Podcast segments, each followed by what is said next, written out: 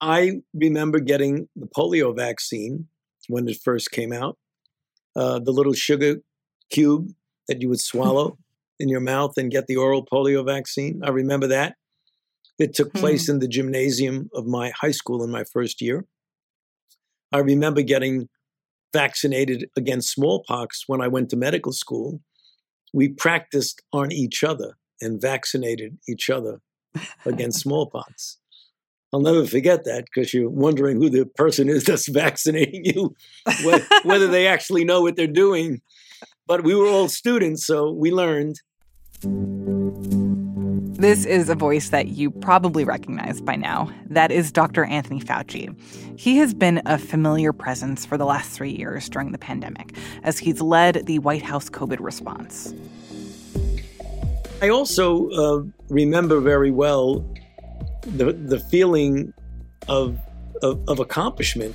I think when I got my first shot of the COVID vaccine, uh, it was a very public affair. It was filmed, and I was there with the secretary, and we all did it together because it it not only was important to protect me as an individual, but it was also a contribution in my mind to the broad effort to get this under control. For nearly 40 years, Dr. Fauci has been the director of the National Institute of Allergy and Infectious Diseases. That means that he's led the country through the AIDS crisis, through Ebola, Zika, and of course now COVID. He has advised seven presidents, and next month, he is going to retire. So I wanted to know what is he thinking about right now? And how is he grappling with all of the attention that he's gotten these last few years, for better or for worse? I, I would not trade this job for anything, um, Hmm. and despite some of the difficulties we've had to face. From the newsroom of the Washington Post, this is Post Reports. I'm Martine Powers. It's Thursday, November 3rd. Today, an interview with Dr. Anthony Fauci. We talk about COVID, of course, but we also talk about the future of fighting infectious diseases, including the many viruses that are spreading right now, from RSV to the flu. And we talk about hope and science, and whether we'll ever get back to that feeling of optimism that Fauci felt as a kid in Brooklyn getting his polio vaccine.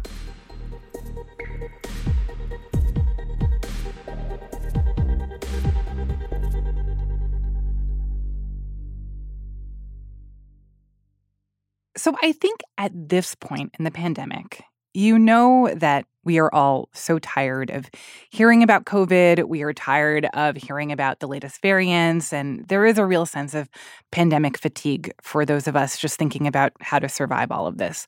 But I'm wondering for you as a scientist, what about COVID is still interesting to you from like an intellectual perspective? We're uh, living in a country in which you're correct. There is a lot of COVID fatigue.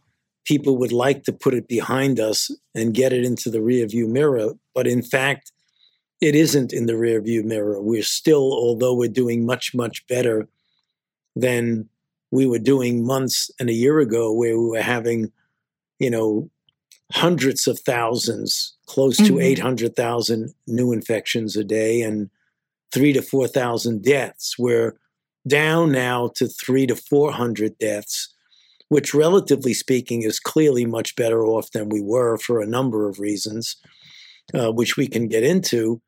But that's not an acceptable level to be leveling off at and saying we're done with it. So we still Mhm. have a public health challenge, particularly in the context of going into the cooler months of the late fall and early winter, where you always have an uptick of respiratory borne illnesses. Yeah. But the scientific challenge this is such an unusual, unprecedented infectious disease challenge that we're facing from the standpoint of the virus itself has gone undergone over the last almost three years multiple evolution of variants, offshoots of the original virus, which elude the protective mechanisms of prior infection as well as vaccination. Um, we have been of assuming from the beginning that we were going to have a big burst of infection. It was going to go down, go away, we get a vaccine, things will be fine. And then we're faced with alpha, beta, delta, omicron sublineages. It keeps going and going. Well, yeah, and that's that's really unprecedented. This virus is one that continues to evolve. And that's the reason why when people ask me, will we ever eradicate this virus, which means drive it off the face of the earth? We've only done that with one virus, and that's smallpox. And mm-hmm. that was because smallpox responds in a very durable way of protecting you from infection by vaccination protection or prior infection protection. It lasts a lifetime. It's not the case with COVID. Hmm. I, I want to go back to that number that you cited a little bit earlier about the 350 deaths a day right now from COVID here in the US. And I think a lot of people are trying to understand what to do with that number because I hear 350 and I think of an auditorium with 350 people in it, and that seems like a lot of people. And at the same time, I think a lot of people maybe draw the comparison with other things that kill a not insignificant amount of Americans. I mean, if you think about driving a car, right? About 100 people die a day in the US in car accidents. And yet we, as a society, like still drive cars. And I think not everyone walks around every day living in fear of a car crash. And, and I just think that these numbers are hard for people to use to assess risk and deciding what is acceptable risk. You have said that 350 deaths a day is an unacceptable number. So, talk through that, why you think that, how we should be understanding that, and, and what is an acceptable number, if any number is acceptable. I think the key issue here that's a bit different from other examples that you've given is that you are dealing with a cause of death that, for the most part, is entirely preventable without a major modification of your life. Mm-hmm. Namely, get vaccinated, get boosted, and if you get infected, take the antiviral drug, and there are several, but the one that's most commonly used is Paxlovid. Now, yeah. that's different than saying, well, you have 40,000 people a year who die of car accidents. You should not drive a car. That would be very disruptive of people's lifestyle. So that's tough. So people take the acceptable risk because it's important for their livelihood. You don't have to do a lot to protect yourself against getting seriously ill from COVID. And that's the nuance that I mean about it being unacceptable. Mm-hmm. That the unacceptability is is the the fact that you have so many people who are still either unvaccinated or not fully vaccinated to be able to die at those numbers. But it sounds like what you're saying is that for people who are who are fully vaccinated, who have kept up with it and have gotten boosted, that, that you think that there is an acceptable level of risk to basically going back to life as normal. Yeah, there's one other wild card in this that we have to mention, I think we would be negligent in not mentioning it, is the issue of long COVID. Mm-hmm. Because what's becoming clear now that there are anywhere from seven to up to 15 or maybe 20 million people who have prolonged symptomatology for weeks to months or longer following the acute phase and recovery from COVID and that about a million people that interferes with their ability to go to work. So one of the things that we don't have a good handle on on what the long range effect is going to be on people who've been infected will we be seeing a higher level of heart disease 5 years down the pike 2 years down the pike we don't know that and what will it take for that to change? Or are we just left in in a situation where we can anticipate for the next few years we will remain just as in the dark about what this is doing to our bodies. No, I don't think we'll remain in the dark because there's a lot of people now with the effort that is being put into it who are intensively studying this extremely unusual, very mysterious disease to try and get hints about what marker that we have not yet identified. And the more you study it, I believe sooner or later we'll solve that mystery. I want to ask about some of the other viruses that we are seeing pop up. Um, RSV, Ebola, monkeypox obviously has been making a lot of headlines this year. Um, even the fact that polio is apparently back. What is your sense of if that's because we are just seeing more viruses um, and we're seeing new ways that that new viruses are, are popping up, or is it because we're paying attention now that we have seen through COVID the way that a uh, particularly nasty virus can really wreak havoc on our lives and that we're just paying so much more attention than we have ever before to these like invisible things crawling around us? Um, i'm going to give you a, as as concise but but it's not an easy single soundbite answer to that because there are very different infections that are related to a number of different factors. I think that more awareness of it is a minor component of what we're dealing with.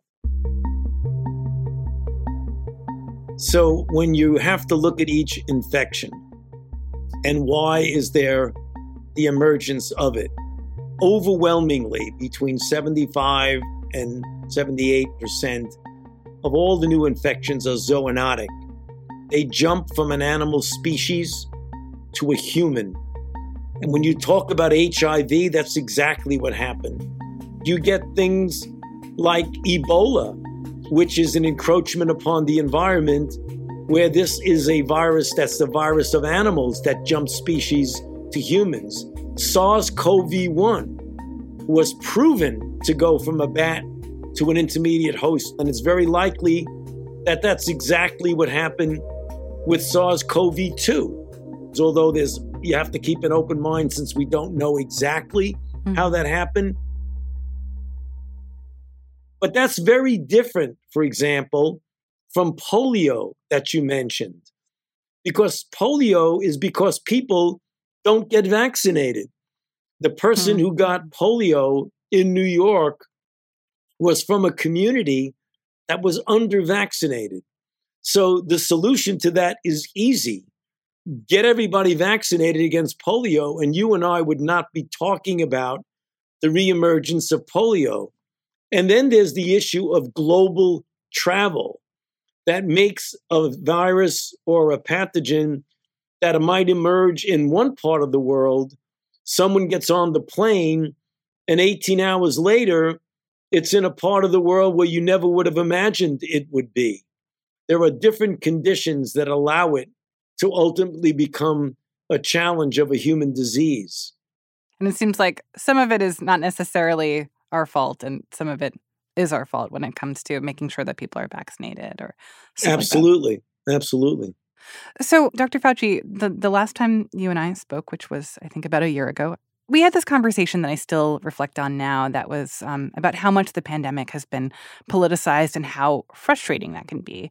And unfortunately, that hasn't changed or even improved in the last year. And I'm thinking now, as we're going into this election on Tuesday, someone who has attacked you and the government's COVID response a lot over the past couple of years is Senator Rand Paul from Kentucky. anybody has had more influence let, over let our response to this than you have? Do you Madam think it's a great Chair, success? Do you think it's a great success what's happened so far? Do you think you, the lockdowns said, are good for our kids? Do you think we slowed down the death rate? More people have died now under President Biden than did under President Trump. You are the one responsible. You are the architect. You are the lead architect for the response from the government. And now 800,000 people have died. Right. So you think it's a, a winning success what you've advocated for government? So he is running for reelection. And if he wins and if Republicans take control of the Senate, that guy, Rand Paul, is going to be the head of the Senate's Health Committee and will have a pretty significant amount of control over the country's COVID response. So I'm wondering like what you think of the implications of if Senator Paul is reelected, if Republicans take over the Senate, and, and how that political situation affects our country's ability to handle COVID in the future. Well, I'm not going to comment or opine on what will happen if a particular individual elected official gets in a position of uh, strong influence uh, in in the Congress, but that is very magnanimous because he's very willing to opine about you. Well, of course, he, he, he can do what he wants, but I'm I'm not going to opine about him except to say that one of the worst things that can happen when you're dealing with an unprecedented outbreak, the likes of which we've not experienced in well over 100 years, which has already claimed the lives of over 1 million Americans, is to inject into the process any ideological issues which sway you one way or another away from good public health principles. We've all got to realize that the common enemy here is the virus. And therefore, we all should be pulling together to encourage our citizenry at the city, state, and federal level, encourage them to abide by good public health practices and get vaccinated, as opposed to casting doubt on scientific processes and casting doubt on the efficacy or the safety of vaccines, which have overwhelmingly been proven to be life saving with data that's incontrovertible and safety data that's incontrovertible. We all should be pushing and encouraging in that direction.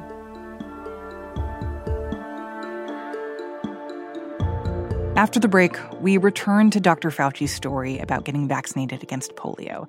And we talk about what it would take to get Americans to believe in science again. We'll be right back.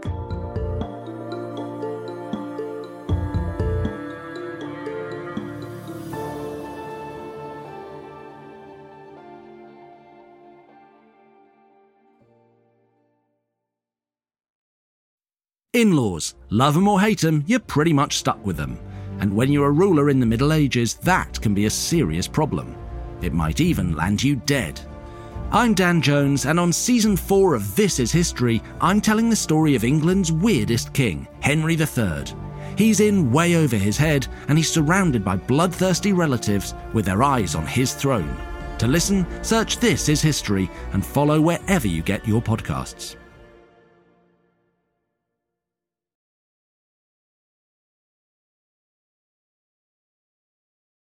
I think what strikes me about hearing your especially your polio vaccine story, and I, I, think this is the the vibe I get from a lot of people that I've heard um, who are around your age and have that experience of, of as a kid being being vaccinated for polio, is that it was just such a moment of sweeping human achievement, right? Like this was a moment where people were really in awe of the fact that science can do something that will make us all safer. And, and it sounds like a very optimistic moment. And I wonder for you if you think we will ever get back to that place where we as a country or we as a world are kind of together in this moment saying like wow this is amazing that we have this thing now that can prote- protect us against viruses and if that kind of optimism is is possible again. I hope it is. I really do uh, very much so because i'm troubled by the currently rather substantial and growing anti science attitude that we have in this country and to some extent throughout the world. There was always some degree of anti science throughout history. But the hmm. extent to which we're experiencing now is far different from that young boy in Brooklyn, i.e., me, who was there putting that sugar cube in my mouth for an oral polio vaccine because we were all concerned that this frightening disease that was crippling some people we knew, which was very frightening, would be danger to us, but that danger would be eliminated by taking vaccine. There was very, very little pushback about the recommendations to take the polio vaccine. Mm-hmm. And there was very, very little pushback about the requirement of taking a polio vaccine in order to stay in school. And yet yeah. now there's, you know, a lot of um, misinformation that was not present back then about vaccines, some of which are ludicrous. You know of them that Bill Gates and I put chips in vaccines to control people. But then there are others that are just inf- misinformation that people believe that it causes mm-hmm. sterility, mm-hmm. that it does this, that it does that. And we're living in an era where in social media, misinformation and disinformation is very readily spread, which can be very detrimental to an effective public health measure. Yeah.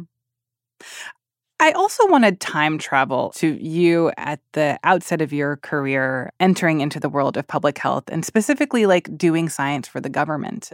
I was just having this conversation with my dad, who um, was also happened to be a scientist for the government. He's a, a former um, fisheries scientist, and and he was kind of reflecting on how there have always been challenges in kind of toeing that line of science and also understanding that you're part of a, a government policy and having to deal with people and people being mad at you or politics affecting the work that you do. But it really seems like those challenges have become so much more acute. And I can imagine that all the future Dr. Fauci's now who are thinking about um, wanting to do science as part of the government, that they're looking at the situation at this moment and saying, why would I want to do that? Like, this seems terrible. People like Dr. Fauci are threatened on a daily basis. And I guess what would your message be to them of why why people should still do these kinds of jobs when they're so much more difficult than ever before? Well, it's interesting that you asked that question because although I am not sure in the venue in which I will be operating when I step down from government service, one of the things that I will concentrate on doing by speaking and by writing is to encourage people of why they should be seriously considering public service and public service in the government, be it the federal or state government, is a very rewarding and impactful position to be in, where you can use your efforts for the common good of society.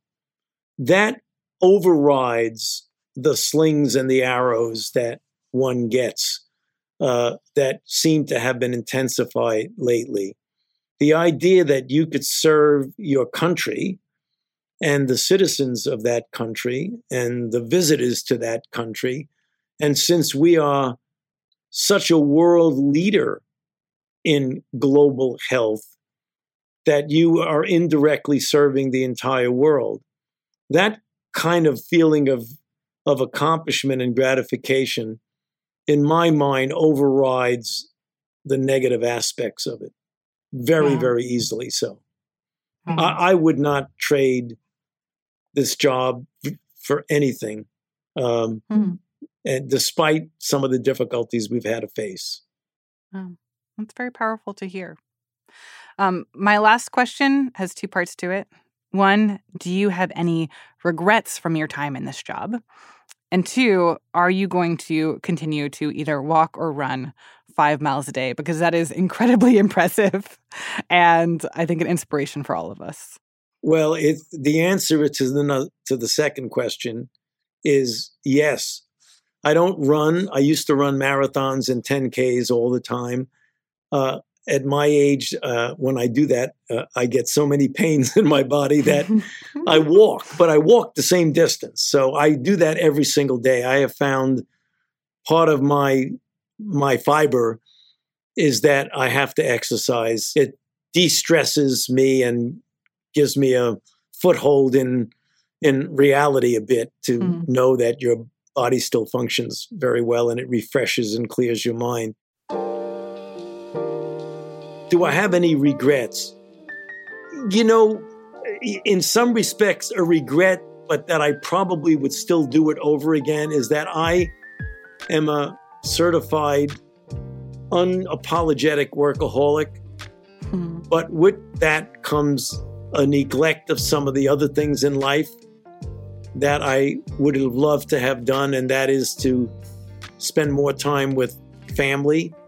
Uh, mm. I, I, had a family during a time when we were in the very early intensive years of HIV, uh, when we were working 18 hours a day practically with a lot of very sick patients.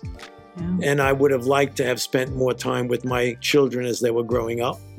Thank goodness they understand that now retrospectively, and we have a fantastic relationship in the family. So I'm lucky that that happened. But if I had to do something that I was regretting that I didn't do, it would be to, to, to see my children more. Yeah. I think that this is a time when a lot of people have been thinking about time with their family and that we can all sort of relate to, um, you know, making those kinds of priorities because uh, it hasn't been possible for a lot of people for the last few years. So, Dr. Fauci, thank you so much for this conversation. It was so fascinating and, and really appreciate it. Uh, my pleasure. Good to be with you. Thank you for having me.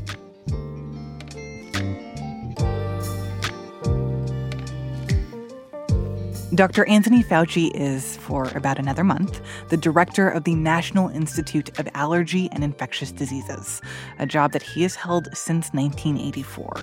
He's also the chief medical advisor to the president.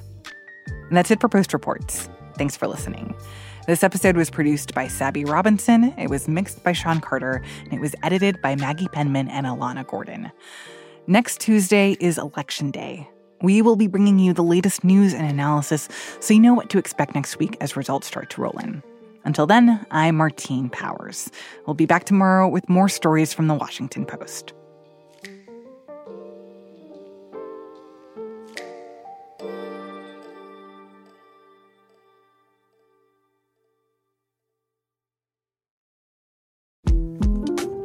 2024 presidential campaign features two candidates who are very well known to Americans. And yet, there's complexity at every turn. Criminal trials for one of those candidates, young voters who are angry. The Campaign Moment podcast from the Washington Post gives you what matters. I'm Aaron Blake, and I'm covering my 10th election cycle. My colleagues and I have insights that you won't find anywhere else. So follow the Campaign Moment right now, wherever you're listening.